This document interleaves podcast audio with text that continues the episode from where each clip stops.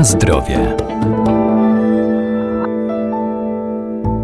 Rośliny zielarskie obok walorów smakowych i zapachowych zawierają szereg ważnych składników mineralnych i witamin oraz składników odżywczych jak białka, cukry czy błonnik. To znakomite przyprawy do zup, sosów, sałatek, a także dodatki do poszczególnych dań. Warto po nie sięgać, ale trzeba to robić z umiarem.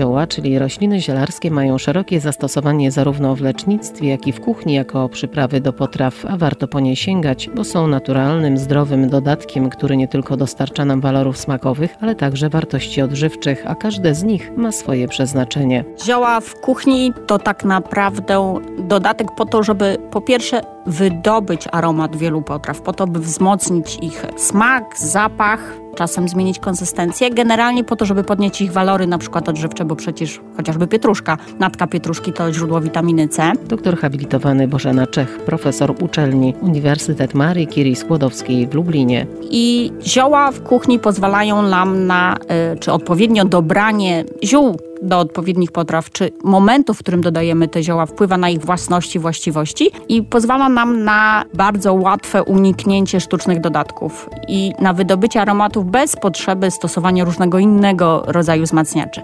Niemniej należy pamiętać, że zioła świeże zawierają mniej skoncentrowaną tą ilość substancji niż zioła suche, inaczej troszkę się je dodaje. Te suszone powinny być dodawane na początku, żeby miały czas, żeby podczas gotowania na przykład wydobyć tak czy uwolnić ten swój cały aromat i, i te wszelkie e, zawarte w nich substancje, a świeże powinny być dodawane na końcu po to, żeby się nie przygotowały, żeby na przykład nie straciły e, właściwości odżywczych. Z ziołami to jest tak jak ze wszystkim. Należy nie przedobrzyć. Tak, bo za dużo, tak jak generalnie wszystkiego, pomijając efekty smakowo-zapachowe i jakieś tam walory, nazwijmy to, potrawy, jeśli chodzi o jej konsumpcję, generalnie trafiają czy zdarzają się takie sytuacje, że przedawkowanie nazwijmy to ziół, też może prowadzić do zaburzeń różnego typu.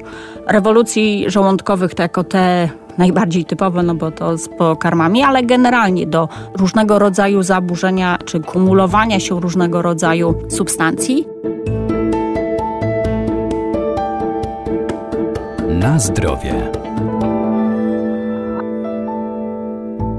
Nie należy jednak dodawać silnie aromatycznych ziół jednocześnie, by potrawa nie straciła swojego smaku, a szczególną ostrożność należy zachować przy zastosowaniu ziół w postaci herbat czy wywarów, które mogą mieć silne działanie lecznicze. Mamy też co chwilę takie modne zioła, nie tylko jako dodatki do potraw, ale na przykład do picia, jak na przykład czystek miał swoje 5 minut i tu też musimy uważać zioła, owszem, ale nie za dużo, nie za często, z umiarem, bo tak jak wszystko można po prostu przedobrzyć. Więc tutaj raz na jakiś czas, tak, e, wybita herbatka jest jak najbardziej w porządku, ale nie w dużych ilościach.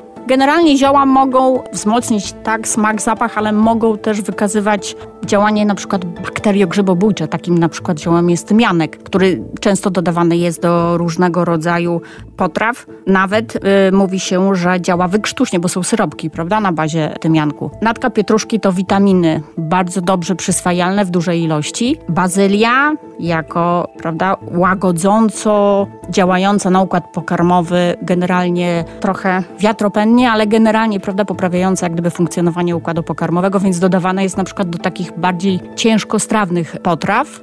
Koper, tak znany w polskiej kuchni, działający odświeżająco nawet chociażby na sam oddech, ale też i zmagający procesy trawienia, przyspieszający to trawienie i generalnie jak gdyby celem stosowania ziół poza tymi walorami smakowo-zapachowymi jest też jak gdyby to, żeby ten komfort po zjedzeniu był później jak gdyby, prawda, lepszy, czyli przyspieszanie, łagodzenie tych, szczególnie w przypadku potraw, które będą działały w jakiś sposób obciążająco na y, układ pokarmowy.